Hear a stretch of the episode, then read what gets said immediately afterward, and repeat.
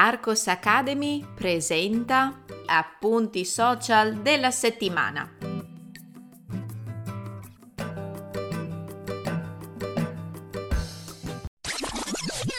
Ehi, puoi trovare il testo di questo episodio cliccando nel link in descrizione.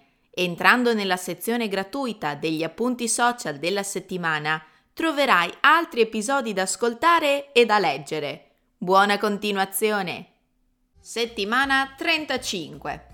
Buongiorno e benvenuti in questa nuova sezione degli appunti social della settimana. Successivamente alla mia breve vacanza in Trentino Alto Adige, ho ricevuto diverse domande e chiarimenti sulla geografia italiana e su questa regione italiana in particolare. Affinché le mie risposte fossero utili a tutta la community di Arcos Academy, ho quindi deciso di creare un post dedicato a questo tema. Il Trentino Alto Adige. In un post su Instagram vi ho spiegato che il Trentino Alto Adige è una regione che si trova nel nord Italia e confina con Veneto, Lombardia e con gli stati della Svizzera e dell'Austria. Il Trentino Alto Adige è una regione a statuto speciale. Significa che presenta delle forme e delle condizioni particolari di autonomia. Il capoluogo di regione è la città di Trento, ma il Trentino Alto Adige è stato diviso in due province autonome, la provincia autonoma di Trento e la provincia autonoma di Bolzano. Questa divisione è fondata principalmente su basi linguistiche. Se nella provincia autonoma di Trento l'italiano è la lingua principale, nella provincia autonoma di Bolzano la maggior parte della popolazione parla invece il tedesco. Lo sapete che si parla anche una terza lingua?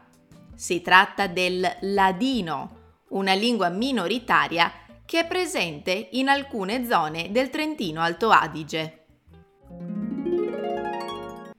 Senza parole. In uno dei video shorts sul canale YouTube di Arcos Academy vi ho insegnato come tradurre in italiano l'espressione inglese speechless. Se volete esprimere in italiano questa situazione, dovrete dire essere senza parole in alternativa, potete anche usare il verbo rimanere senza parole. Sempre in uno dei video shorts di YouTube ho ripassato un argomento che ogni tanto dimenticano anche gli studenti avanzati di italiano. Qual è il presente di proibire? Riusciamo a capire subito che questo verbo fa parte della terza coniugazione ma quello che forse non vi ricorderete è che all'interno della terza coniugazione c'è un gruppo di verbi particolari, i verbi in isc. Isc è un interfisso che si posiziona tra la radice del verbo e la sua desinenza e proibire è uno dei verbi in isc. Quindi per creare il presente indicativo di proibire dobbiamo ricordarci di inserire isc tra radice e desinenze del presente.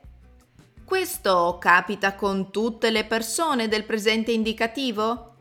No, solamente con le prime tre persone singolari e con l'ultima persona plurale io, tu, lui, lei, loro. Piccolo spoiler.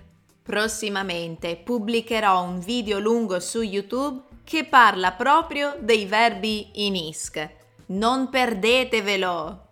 Nota bene, nel caso ti fossi perso gli appuntamenti abituali di Arcos Academy, ti ricordo che questa settimana sono stati pubblicati un nuovo video YouTube dal titolo How to Translate Her in Italian una nuova Italian Grammar Pill dal titolo Presentarsi.